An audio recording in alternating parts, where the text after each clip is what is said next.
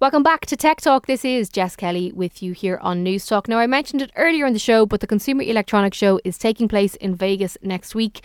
This is one of the most important dates in the tech calendar, and Derek Reilly of Nevo.ie will be there. And he joins me now to preview what we can expect from the conference from an EV point of view. Uh, Derek, is this your first time going to CES? First time to CES, have been in Vegas before, so I I know what to expect from the city, but not from a show of this size. I believe it's massive. It is massive and it really does take over the entire strip because, just to paint a picture for a second, obviously there's the iconic Las Vegas strip and a lot of activity goes on there. There'll be briefings in the Mandalay Bay. A lot of small companies will be based in uh, the Venetian exhibition. And then there's the convention centre behind the strip. So I hope you've got comfy runners with you because there's going to be an awful lot of walking. Ah, yeah, there's a lot bit of e-mobility knocking around the place as well. So I'm looking forward to getting a couple of taxis, and I know that there's the uh, the, the loop system as well around the convention center, and there's the metro or some kind of a tram system. So yeah, I know, but yeah, as you say, it's spread across the whole city, not just in the convention center.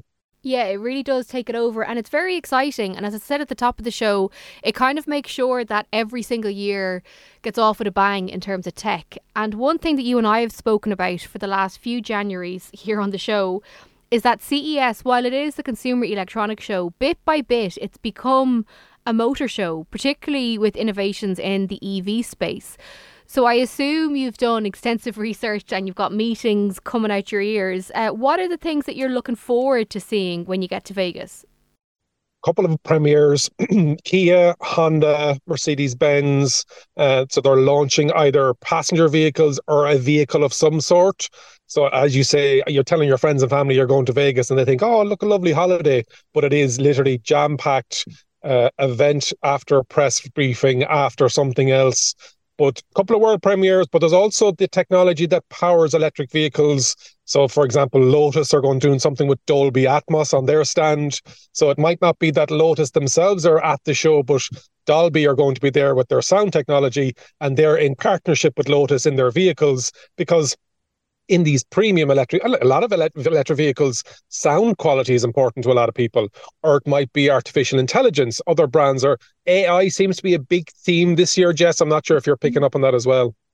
Yeah, we uh, earlier in the show we were talking about New York Times versus OpenAI and their ChatGPT model. Uh, we're also going to touch later on in the show about uh, the new Samsung phones that are promising to have an element of AI there as well. Where is AI? Are we already seeing bits of AI in EVs? I assume that there are elements of it there somewhere within a car already there, but I am attending a premiere on Monday morning, and so I'll be able to talk about it next week when I come back, uh, where a certain brand is going to be working exclusively with ChatGPT in the car. Now, Jess, I don't understand how you'd want ChatGPT in the car because I don't know why you'd want it in the car, what you're doing with it, because mm. satellite navigation and radio and the ability to make the out phone call is all I really need when I'm driving. I don't need people to. I don't know, Jess. What do you think? I, I, I can I don't understand necessarily that the need for a full ChatGPT plugin, but I do wonder if they'll utilize some of the language model of ChatGPT so that when you're interacting with the car using voice control, will you be able to converse in a more conversational way rather than having to be very formulaic in using trigger words? That's the only thing that I would think. Okay. And so it'll understand the context. So if you're talking about something to do with the air conditioning and you ask a follow up question or command, it mm-hmm. will understand. So, okay, maybe that's where it's going to come from. Um, so, yeah, AI is going to be big. And I know that Ford are going to be on the Google stand.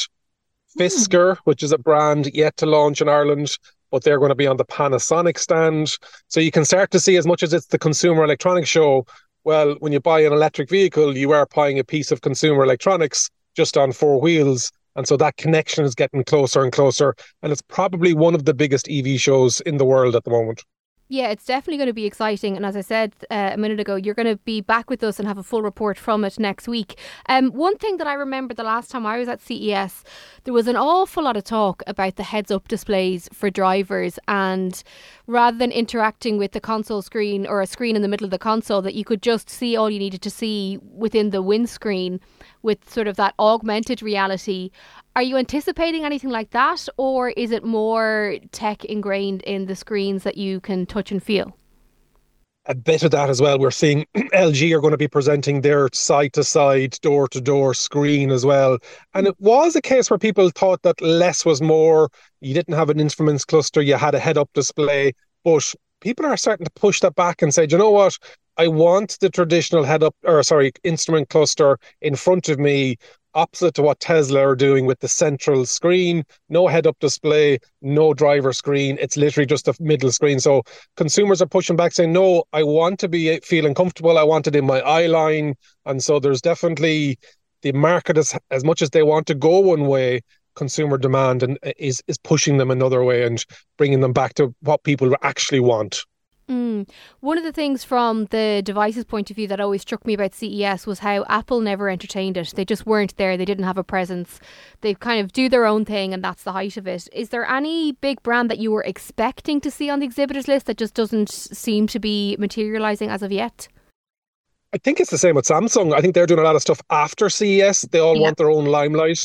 They don't want to be sharing it. I think what we're starting to see in the EV space is brands want to be associated with CES. It's easier to be there when all the journalists are going to be there and talk about their new upcoming X, Y, or Z.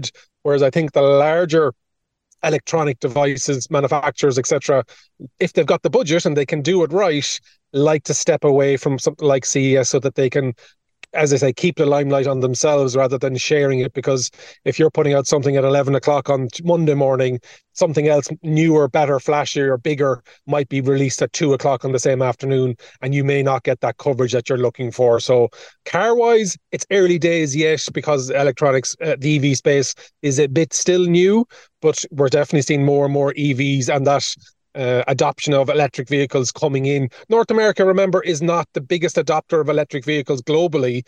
So, like last year, we had Peugeot were there, even though they don't sell into the North American market, they were actually launching one of their concept cars at CES because of that connection with consumer electronics.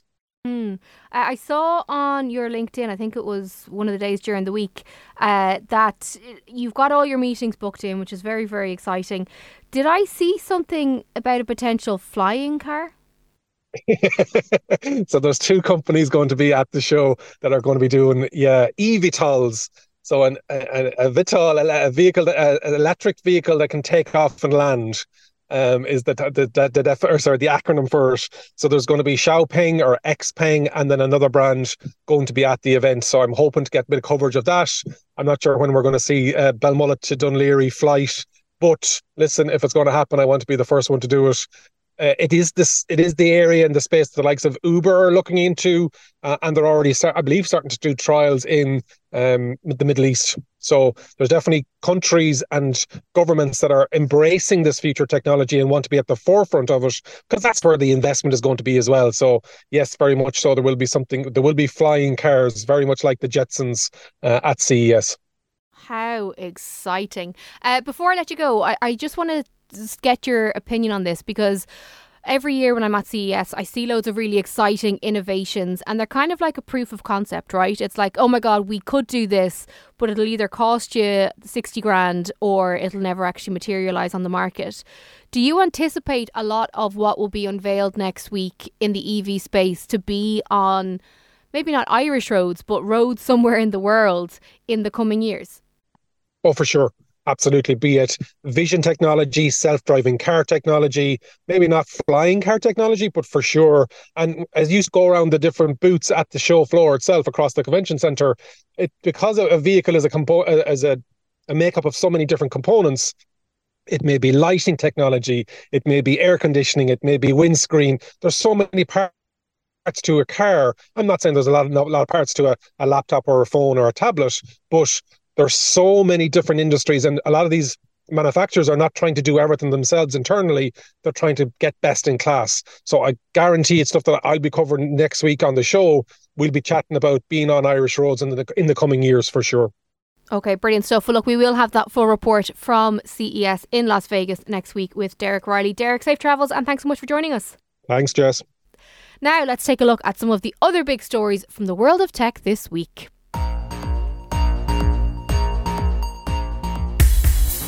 Samsung has announced its first event of 2024. The newest Galaxy phones will be unveiled in San Jose, California on January 17th. We're expecting to see the S24 lineup, but the company has teased Galaxy AI, suggesting that the phone will have sophisticated artificial intelligence embedded to the device. What does that mean and how useful will it be? Well, we'll tell you all in two weeks' time. Pornhub has taken a stand against state level efforts in the US to regulate online access to adult content by restricting its services in North Carolina and Montana. Users in the states are now greeted with a message explaining that their access has been blocked. This move comes in response to new laws that went into effect on January 1st in both states. Montana's law mandates ID verification or digitized identification for age verification, while North Carolina's law requires third party verification information. Pornhub and other sites support age gating content but prefer using device identifiers for verification, making compliance with the new laws challenging for them. The platform began blocking access in these states last week in protest of what they see as restrictive regulations.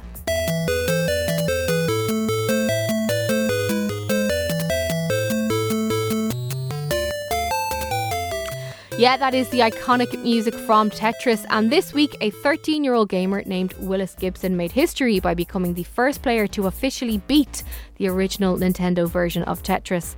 Willis reached the coveted kill screen on level 157, causing the game to glitch and crash. This accomplishment challenges the notion that Tetris is unbeatable. Willis's success follows a series of gaming advancements, including techniques called hyper tapping and rolling.